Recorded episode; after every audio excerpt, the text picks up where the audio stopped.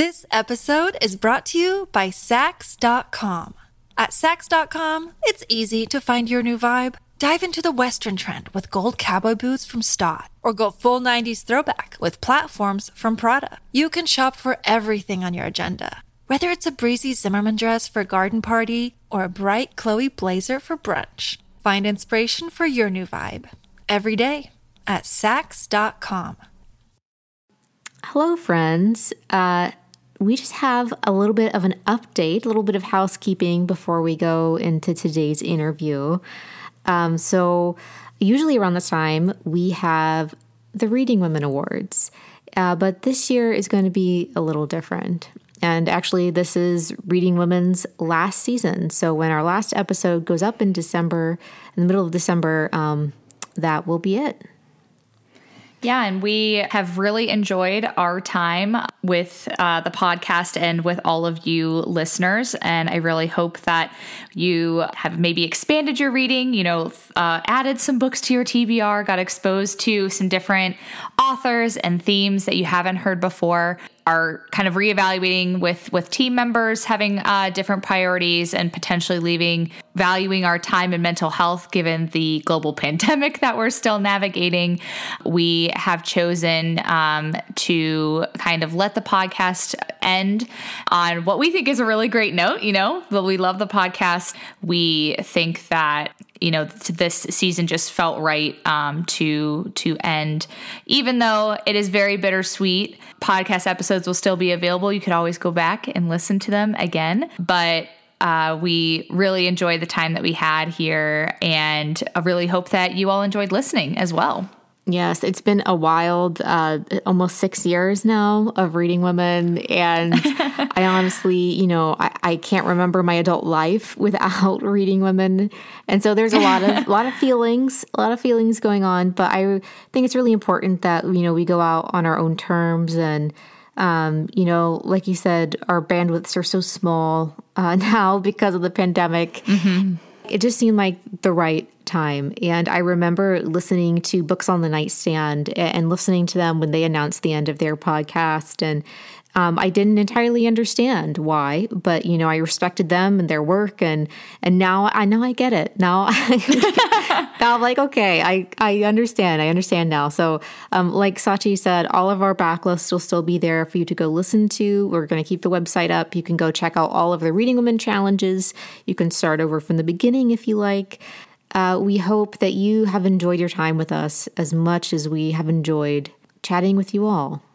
Mm-hmm. Uh, so we also have some special things that we wanted to uh, make sure you knew were available. So I'm turning on all of the merch just about that we have ever had. And so you can go on um, on Bonfire today and go get anything that you've missed that you would like in the past. Plus, we have a special end of the series logo that Vanessa Bradley has created for us. And it is a gorgeous, it's beautiful. I'm so excited for it. And so that is also going to be available. So you can grab that as well. Um, we're also doing some special things over on our Patreon. I'm giving away all of the like in-house merch that I have left. And also we're doing some special episodes with past guests. Uh, there's an episode that just went up about um, mental health. I'm doing one with my mom again to see how she's doing after mm. volunteering for six years. Oh, geez. Yeah, that's, that's that sounds great. So, yeah. Very excited about all of that. And um, Sachi, we're also doing um, some retrospective episodes.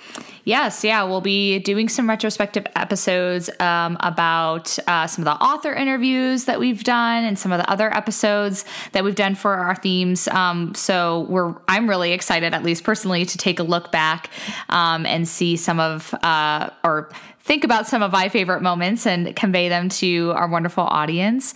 Um, and so if there's anything that comes up in those episodes too, it's also a great opportunity for you to revisit those, or if you haven't heard those episodes, to go out and find them. Yes. So thank you all again for listening. And uh, we, we greatly appreciate it. I cannot express the gratitude I have of being able to do this for so long. And um, mm-hmm. that's because of you all, because of you all listening to us and supporting us, and we really appreciate it. Mm-hmm, absolutely. And Kendra, I appreciate all the time uh, and effort.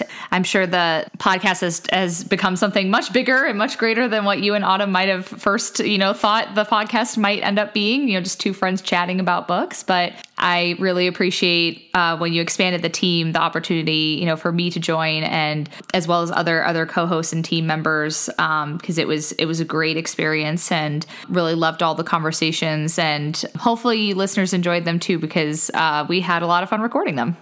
Well, thank you. I appreciate it. Well, all right, friends. So without further ado, we have an interview that Joss has done with Jung Yun, um, who is our second returning guest, and she's actually the first winner of our Reading Women Award for Fiction. All right, so roll the tape.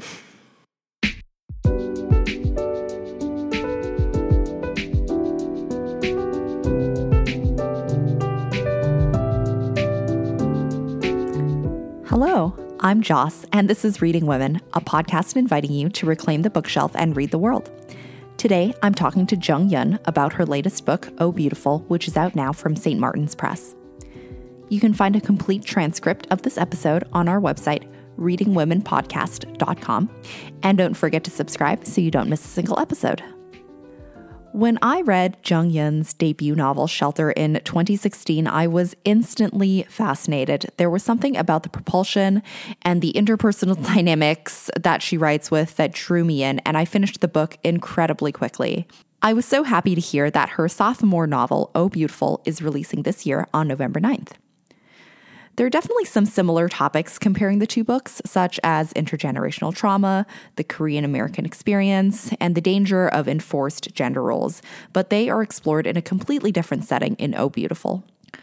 Our protagonist, Eleanor, is a Korean-American biracial woman, and she's returning to her home state of North Dakota to pursue a story surrounding the Bakken oil boom. Over the course of the book, she also confronts parts of her identity and her past, as well as how the townspeople treat her as a woman of color. One pervasive theme is the concept of being a newcomer to the town versus an old-timer, and we see this come up a lot in many different scenarios. But before the interview, let me tell you a little bit more about Jung. So Jung Yun was born in Seoul, South Korea, and grew up in Fargo, North Dakota. Her debut novel, Shelter, was longlisted for the Center for Fiction's first novel prize, a finalist for the Barnes and Noble Discover Great New Writers Award, and a semifinalist for Goodreads Best Fiction Award of twenty sixteen. A twenty eighteen MacDowell Fellow, her work has appeared in The Atlantic, The Washington Post, Tin House, and others. She lives in Baltimore and serves as an assistant professor at the George Washington University. In our conversation, I talked to her about the historical context of the story, Eleanor's character development, her own upbringing in North Dakota, and her research process. I'm so glad that I had the opportunity to speak with her, and without any further ado, here's my conversation with Jung Yun. This episode is brought to you by Saks dot com. At Saks dot com, it's easy to find your new vibe. Dive into the Western trend with gold cowboy boots from Staud, or go full nineties throwback with platforms from Prada. You can shop for everything on your agenda, whether it's a breezy Zimmermann dress for a garden party or a bright Chloe blazer for brunch. Find inspiration for your new vibe every day at Saks dot com.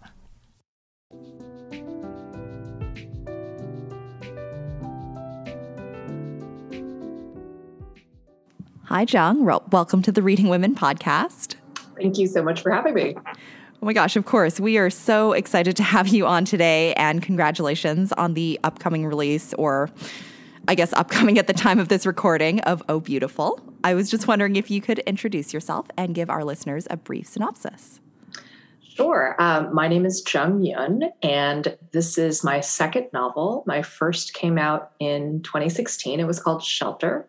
And um, my second novel is called Oh Beautiful, and it is set in the American Midwest, uh, in North Dakota, which is actually the state where I grew up. North Dakota is uh, northern Midwest, so it's near near Canada.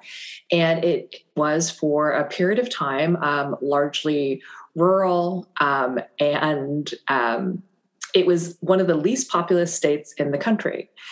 Back in two thousand seven, two thousand eight, however, there was uh, the beginning of a very, very significant oil boom, which really changed uh, the sort of nature the population, um, the industries that, that took place out in the western part of the state. Tens of thousands of people came to the state uh, very suddenly looking for work in the oil industry. And my novel is set at the height of this oil boom, um, and it's filtered through the lens of this woman who is Korean-American. She's a journalist, and she's returning to her home state for the first time in many years to chase a story about um, what happens when a whole bunch of people come to a place that was for a very long period of time uh, largely white, largely rural, and very, very sort of um, homogenous in, in community. So uh, that is the novel. And, um, you know, I grew up in North Dakota, and it's a book that's really close and dear to my heart. So it meant a lot for me to be able to write it and to spend a lot of time back in my home state um, researching it and, and thinking about the boom and how it affected um, this part of the country that I really love. Oh my gosh, I was reading your bio and I just thought that that was so cool. I also read that you spent maybe like a good portion of five years researching this novel and writing it. I'm I'm curious, which parts of this did you have to do more research about, and which parts felt more familiar to you? Well, you know, I grew up in Fargo, North Dakota, which is on the eastern side of the state, uh, and the oil boom took part on the western side of the state. And there's a, a really, there's a lot of miles in between those two points, and uh, it's a very sort of different um, part of the state from what I'm accustomed to. Fargo is the largest city uh, in the state. The fictional town of Avery is sort of loosely based on a number of different towns in western North Dakota. Um, so I spent a lot of time uh, in the region physically, uh, spending time talking to people, doing interviews, um, going around and, and really getting a good sense of the land. But the research itself was learning a whole lot about the oil industry and what kinds of work these people do, uh, what kinds of, of labor is needed to um, to do hydraulic fracking and horizontal drilling, and thinking a lot about how what happens when tens of thousands of people suddenly come to an area that doesn't have the infrastructure uh, to support all of them. Um, so I was also doing a lot of research on real estate, housing, you know, education, uh, crime statistics, et cetera, et cetera, because the boom brought jobs and money, but it also brought a lot of the complications that come with, you know, jobs and money, um, and a ton of people coming to a place that was sort of unprepared to take them all in. What were some of like the most interesting parts or maybe surprising parts of your research, especially with maybe some of the more oil related things? I think, you know, the, some of the most interesting and impactful research that I did was about um, life on the Native American reservations near um, near Williston, North Dakota, which is the the sort of epicenter, the real life epicenter of the oil boom in North Dakota. And thinking about how much the oil boom affected life on the reservation um, for the, the three affiliated tribes that make their home there. Um, I learned a lot about tribal law and tribal law enforcement, and was really sort of taken aback by how difficult it is for uh, the Native American residents um, on these reservations to seek out justice uh, for wrongdoings and for crimes that are perpetrated against them by people who are, who are not members of their tribe. Um, the laws go back for for. hundreds of years, and they're complicated. Um, and I never did enough reading about them in school. Um, so I was giving myself sort of an education about the population that is also really affected um, by the oil boom by virtue of living like right next to it um, and having oil on their land as well. I feel like everything that you said there really plays into this long-running theme in Oh Beautiful of like newcomers versus old-timers, or kind of like insiders versus outsiders, um, and in the stories that they tell in the book. And I'm curious, what ways did you want to explore those themes in Oh Beautiful? Sure. Um, you know, one of the reasons why I think Eleanor was the character that I eventually landed on to be the main character and the sort of lens through which the story is taking place is that she grew up in the state to a white uh, father and a Korean American mother. Um, and by virtue of her family background, always sort of felt like she had one foot in and one foot out uh, of different communities. And, you know, complicated by the fact that her father was uh, an Air Force officer uh, in a very tightly knit military community. Um, so she has had those experiences of play, of being sort of the, the quote unquote outsider um, in her home state, um, in a community that that should have been more accepting of her and her family. Um, and this is one of the reasons why she wanted to leave the state um, and, and move to the East Coast as soon as she was able to. The irony is that she gets this, you know, plum assignment to write about the oil boom because she's considered a quote unquote insider by virtue of being from this state and being from this region.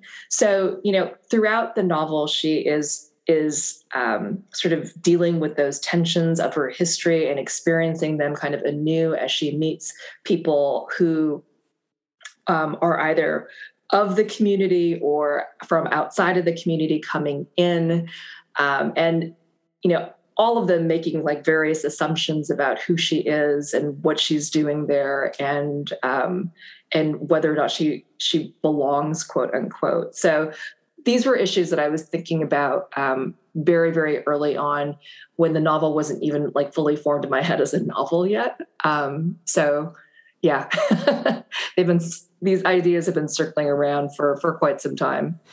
Gosh, I, I feel like that totally makes sense, you know, and, and just tying it back to, like you were saying before, the history that you learned about Native American lifestyles and lifestyles of folks of color who live in North Dakota. I, I really feel that for a good portion of the book, Eleanor is struggling with, especially when she is there and, and back in North Dakota, the lens of the white man and looking at herself through the lens of the white man and objectifying herself and devaluing herself. So I... I'm curious, how did you navigate, I guess, her own self-conceptualization and her struggling with that throughout the book? Um, you know, I I wanted to make Eleanor into a, a person who was complex. Um, and by virtue of her age and her stage of life, you know, the second career, uh, which is asking her, um, which is asking her to do more than she has ever done before. You know, as a as a catalog model, her job, and, and several photographers told her this, was to just, you know, smile and, and look pretty. And, and now here she is um, trying to write this very complicated story about the ways in which race and class um, and and gender all intersect in this in this area of the country. So, you know, I, I wanted to make sure that Eleanor was, um, yeah, I guess I just, I really like writing about unlikable characters. Um, I like who, reading about them. So that, that works perfectly. that's, yeah, I, I like write, reading them and, and writing them as well. And, and I just wanted Eleanor to be a, a flawed human being, because I think those are the realest kinds of human beings, like someone who is Um, aware of her past and having reasons and different stimuli and impetuses uh, by virtue of being in the Bakken surrounded by all these men, thinking about the ways in which she has lived her life, um, has sort of adopted that male gaze and turned it into her inward toward herself, and how at times in her life she has not been the best advocate for herself as a, as a woman, as an Asian American, um, as a human being. And she also hasn't been a, a particularly good advocate to other women and other people of color. Um, so over the course of the novel, you know, this, this woman has to, by virtue of being surrounded um, by so much conflict and so much potential for violence, has to be thinking about these things. She can't avoid or escape them, which is how she's lived her life um, for for most of her adulthood, sort of escaping and not dealing with the difficult issues because it was just always easier for her not to. Yeah, I, I really feel like for a good portion of the novel, she was definitely complex and definitely at times uh, unlikable, but also very relatable, you know, in, in turning that lens inward and, and looking at like, wow, like how have I contributed to this as well? And understanding that, you know, she has had a decent amount of character growth, kind of going from in front of the lens as a model to now kind of being behind the camera, I guess, quote unquote, as an interviewer. Absolutely. And, you know, that's a transition that's hard for her, um, you know, from being a more passive person um, who is the object to to trying to figure out like what the story is and being a much more proactive presence um, in in her career. So part of what she struggles with over the course of, of the, the early part of the novel is, what is this story? She sort of inherits a story from her mentor who, you know, was a professor in graduate school. And because she feels so beholden to him and because she feels so uncertain about herself, she kind of pursues it the way he tells her to pursue it. And over time, she begins to, to develop a sense of agency about how she would tell the story, because she's a very different person than she is, and how her own background, her own past history, uh, and her own experiences uh, make for a very, very different lens um, than the one that she was trying to carry on because she felt obligated to, to her, you know, quote unquote mentor for. Yeah, it was really interesting. It, the when you were talking about that, it reminded me of this one scene, maybe, I don't know, like halfway through the book, uh, where she is on this FaceTime call with Lydia. Um, and and not not to give too much away, but I felt like in that scene, she was really struggling with, like, how much am I beholden to this white man that had so much power over me in, in many different ways, and now this woman kind of communicating to me different things that, you know, some of them are similar, some of them are different. So it's very interesting how through this thing that she's writing that she's finding herself. Yeah, I, I really, um, I, I did want that for her as a character. Like, you know, she's someone who is so uncertain about herself. You know, she went to college late in life, um, always felt sort of out of sorts and kind of alien in a classroom with these much younger, seemingly smarter classmates. Um, who could have been her children, um, which was especially awkward. So, you know, she, I wanted her to, to change over the course of the novel from this person who is sort of finding her way, sort of stumbling through, to actually feeling a bit more confidence in her abilities. Because, I mean, for the most part, she was treated as a person who wasn't particularly smart.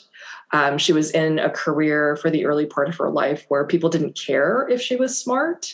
Um, and she's smarter than she knows. Um, but it has taken her a long time to understand that. For sure. And, and I feel like, you know, like, obviously in Shelter as well, actually, is the similarity that I found is that there's so much, I guess, like intergenerational trauma and history, and you see things start to show up as we learn more about Eleanor's uh, relationship with her parents and her parents' relationships with one another. Um, how did you navigate conceptualizing their relationship in the context of Eleanor's self-discovery? A lot of uh, a lot of trial and error. Um, it, it really was. I mean, I don't plan my novels. I don't outline them, and I I, I had a real difficult time with with these parents. Um, I didn't know what I wanted or needed them to be for a really really long time. Um, I, I like the idea of them being a military family um, because. I do recall from my own childhood growing up in North Dakota that uh, the few other Korean women um, who I encountered, who my parents encountered during our time in Fargo, had married U S servicemen. So that was a part of my own childhood that I remember. Um, and and as a kid, sort of observing these relationships and thinking, even back then, even before I really understood anything, Um, that there was something interesting about the dynamics of, of these marriages that I was looking at, and realizing over time that I kept on coming back to this idea because there was something fruitful in, in it for this particular novel. Um, I like the idea of, of a couple um, who meet overseas, who come to this country, who are both in some ways sort of using each other for, for their idea of what they want. You know, he wants this sort of docile homemaker kind of wife, um, which is, you know, very racially loaded, um, very loaded in terms of gender roles. And she wants to come to America, which she thinks is this, you know, beautiful, prosperous nation, which will give her a better life than um, what she had before. So this was not, you know, a love match by any stretch of the imagination. And these two people, once they get together, um, are predictably like unable to stay together, but they bring children into the world. And this next generation ends up with all of the baggage uh, that they, that they never addressed in their own marriage. So, you know, slowly over time, it, it, they evolved from this sort of faint idea, faint memory that I have of these military couples from my childhood to these parents who have done like a lot of damage to not only Eleanor, but also to her older sister, Marin. I was just going to ask about that. I feel like their sister relationship is so complicated, especially when Marin kind of like texts her or calls her and is like, hey, let's go out to the bar together. And then some hijinks ensue with men. I don't want to give too much yes. away, but there's definitely some complex relationships and dynamics with men that they encounter at the bar and also their sister relationship. How did you come about the dynamics and their sister relationship and, and I guess like writing some of those scenes where they come back together in the book? I really like the idea of sisters who drive each other, you know, nuts, um, who fight, uh, who fight, who don't see eye to eye, who actually don't have much in common other than blood, and recognizing that they are going to be part of each other's lives, like it or not, because who else do they really have if they don't have each other? But I like the idea of their actual interaction being uncomfortable and argumentative, um, and not heartwarming. You know, you think that when a person comes home after several decades and not seeing a uh, seeing their family for many years in person, that it's going to be hopefully nice, and and their reunion of sorts is, is not doesn't even resemble nice. I mean, there's a reason why Eleanor doesn't want to deal with seeing her sister while she's um, in the area doing this this interview. So, I really wanted the the two of them to have love still between them, um, fleeting at times and complicated, certainly. And I wanted their relationship to continue even after the events of, of that night at the bar. But I also wanted their interactions to demonstrate how damaging their upbringing was, because, you know, Eleanor left the minute that she could. And when she left, she also left her sister behind to take care of their, you know, their father. And, you know, Marin was the caretaker of their father when he got ill and, and it, before he passed away. And she sort of opted for or slid into this more um, traditional role as a wife and a mother. Um, she's a farmer and she's unhappy and trying to find a little bit of excitement in her life uh, through other pursuits, which I also won't spoil. It, there's nothing but this this friction between them um, when they actually get together, because they are so different and their lives have gone in, in such different directions in ways that that Eleanor has some guilt about and Marin has a lot of resentment about. Yeah, I, I think that that is totally it. And, and I felt that, like you said, Eleanor was like this combination of disgruntled, but also guilty regarding like boundary setting, you know, and her need to leave North Dakota, her, her need to just kind of be away from all this trauma. And I feel like that is one of the hardest things about intergenerational trauma and strained parent relationships, is that that boundary setting creates this huge amount of guilt and shame. And I feel like that came out so much in, in Eleanor's relationship, especially in that one interaction with her sister. Thank you. Yeah, it was, it, I, I don't know if fun isn't the right word for, for writing that scene, but I enjoyed having these two women being together um, after a really long period of time in the context of an oil boom, because, you know, Marin is just excited to be out of the house and excited to be looked at by men. And it, through observing her sister, Eleanor kind of sees some of her own behavior and past behaviors. And um, I, I thought it was, those are some of the fastest scenes to write because they just came really naturally to me.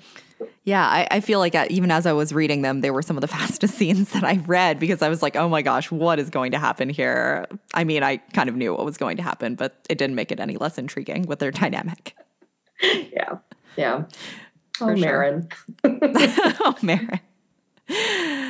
Um, switching gears a little bit, I did want to touch on something that I think folks have been talking a lot about on social media recently, is the concept of like missing white woman syndrome and the exposure that beautiful, young, thin white women get in the media when they go missing, um, especially recently with the search for Gabby Petito and the comparison to the way that folks of color are treated when they go missing or are implicated for crimes. Um, could you speak more as to how you explored this in Oh Beautiful with the one missing woman in the story? Sure. Um, there's a writer named Anjali Anjeti who talks uh, in really beautiful ways about how for, for the rest of her life, she is going to be sort of decolonizing herself um, because by virtue of, of living in the States, growing up in the States, being educated in the States, we, we get a lot of things uh, into our heads. We're sort of conditioned to think in certain ways, care about certain things. And I am, am very much, um, I have been part of this as well. You know, there are all these cases that, that have come into um, sort of the, the national spotlight of white women who have gone missing, who have been murdered. And if you look at, you know, for example, People magazine, I swear that, that, publication is like nothing but these terrible stories um, about things that have happened to women, often at the hands of their husbands or their boyfriends, but they're almost always white. Um, and it's really, it, it's really interesting to to think about the times in my own life where my eye has also gravitated toward those toward those stories. One, because they're the ones that are always being pushed at us through the mainstream media, but two, like that's just, that's where my eye has also been conditioned to look. Um, so I am very much guilty of it too. And I wanted to spend some time thinking about all the women that we don't see, um, thinking about the women and the girls who's, who don't get anywhere near as much attention. Um, and there are many of them, and many of them in the state of North Dakota are, are Native American. And it's happening so close um, to the oil, to this shale formation um, where all this oil business is going on. And it's heartbreaking. It's absolutely heartbreaking. Um, so I wanted Eleanor to be complicit um, in this conditioning and realize that she's chasing this story about a missing white woman and realizing it's like, oh, I'm looking at the same story that everyone else has been looking at. I'm, I'm conditioned to do this too. And then realizing like, if, if what's the story that I'm missing, and realizing that she has to sort of turn her eye and turn her gaze um, to these other stories that don't get anywhere near as much attention. Yeah. Y- you know, I feel like this is such a great transition, unfortunately, with the topic matter, but it, it it actually rings a bell a little bit to one of the themes that was explored in Shelter, kind of with the opening scene where there is a domestic violence incident perpetrated against a woman of color. And so before the end of this interview, because Shelter is such an amazing book, for those who haven't picked it up yet, I was wondering, would you be able to tell folks a little bit more about Shelter as well? Sure. Um, Shelter is uh, a novel that is about a Korean American man who is forced to live with his elderly, estranged parents in the year two thousand eight at the height of the um, housing market um, recession and crash. And he's they're forced into this situation because his elderly mother has been the victim of a brutal crime. Both of his parents have been the victim of a brutal crime, a home invasion. And um, because of that, and because the nature of the crime is so depraved, Kyung, despite his better judgment, decides to take them in. And living together sort of reignites all of these um, hard feelings, because this is a family that has had a history of child abuse and domestic violence. And yeah, they, they shouldn't be back together, but they are, because they have to be. Absolutely. I, I feel like there are definitely some more themes that come up, kind of like you just talked about, that are similar in Shelter versus Oh Beautiful. Um, for example, like the intergenerational trauma, the gender role expectations, all of that. What was it like kind of taking those ideas, but in a completely different context? um, you would think that if you're able to write one novel, that the second one would be easier. Uh, the second one was not easier. Um, the third one is not any easier than the second. It's just a different kind of set of challenges. Um, for me, the challenge with, with Oh Beautiful was trying to figure out the structure, um, and the person who was, who was going to be the filter and the lens. Um, I mentioned to someone earlier today that I started writing Oh Beautiful as a series of uh, interconnected short stories. And that's how I thought it, it would be a novel in short stories. And I wrote eight different short stories before I got to Eleanor. Um, and once I discovered her, like everything kind of opened up. Like it became so clear to me so quickly. Um, you know, I say quickly, I, I've been writing for years at this point. Um, but it became so clear to me that she was the person through through whose eyes the story should be told. You know, writing from the perspective of, uh, of a woman and a biracial woman um, is certainly different than writing from a first-generation immigrant, um, only son, which is the the main character of, of Shelter, um, and thinking about trauma in, in different ways. Um, trauma through absence. You know, this wasn't a, a family that that uh, abused each other physically, um, but there was definitely abuse uh, through through words, um, through act, through absence, um, through neglect, and other means. So, you know, similar issues, uh, very very different structure, and a, a different kind of of main character um, in, in the form of Eleanor. I'm fascinated. I have to know, are any of the other eight short stories folks that we met in Oh Beautiful? Harry. Um, Harry okay. Burgum is a, a character who appears um, about midway through the novel, and he is kind of known locally as the the mayor of, of Williston. He kind of helped uh, bring in a lot of the oil industries. Uh, he was the first short story that I wrote, and I just spent a lot of time um, with Harry and thinking about him. But it was interesting. Like I, I look back on that manuscript, and uh, the first four, if not five, short stories were about um, white characters, and um, and you know, it was. It doesn't surprise me now, but I, I don't know why I couldn't see it then. But I was uninterested. I was kind of like I was writing them.